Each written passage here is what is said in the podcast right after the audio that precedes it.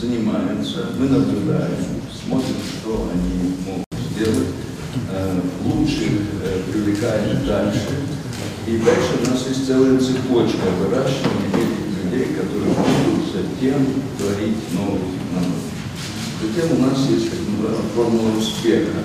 Ну, это на базе так называемого фонда Бортника, гранты. Мы отбирали лучших победителей этих грантов, продолжают заниматься и учебой, и изобретательством.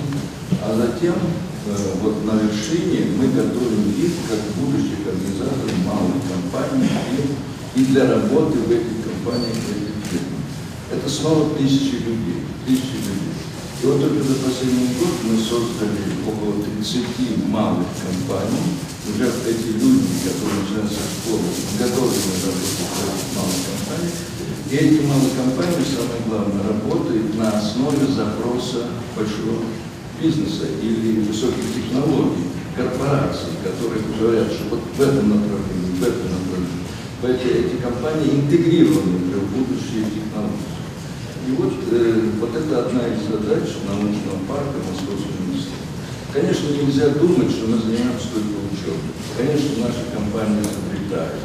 Конечно, миллионы долларов вращаются вокруг нашего научного парка. Конечно, мы можем рассказать о высоких технологиях в области информационных технологий, биотехнологий и так далее.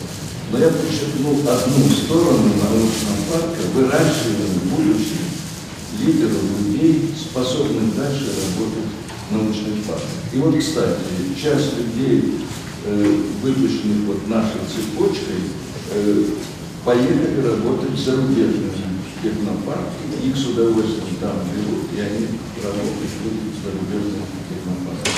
Таким образом, Московский университет создал воронку, который выращивает, посасывает школьников и выращивает. Ну и закончу тем, что у нас большие планы создания долины Московского университета. Это территория национального развития, это около 100 гектар, и я думаю, что в ближайшее время Московский университет ну, в сотрудничестве с Осколковым, который всего в 6 километрах от нас, вот, еще удивит сообщество вот, научных парков э, своими подходами к решению этой зоны национального развития, территории национального развития. Мы ее сейчас проектируем, и об этом сказал мэр Собянин на открытии. И последнее. Я хочу сказать, что идея провести вот конференцию родилась в научном парке Московского университета. Мы ее придумали, предложили вам, и я рад, что она реализована, и мы с удовольствием видим всех прежних на Спасибо.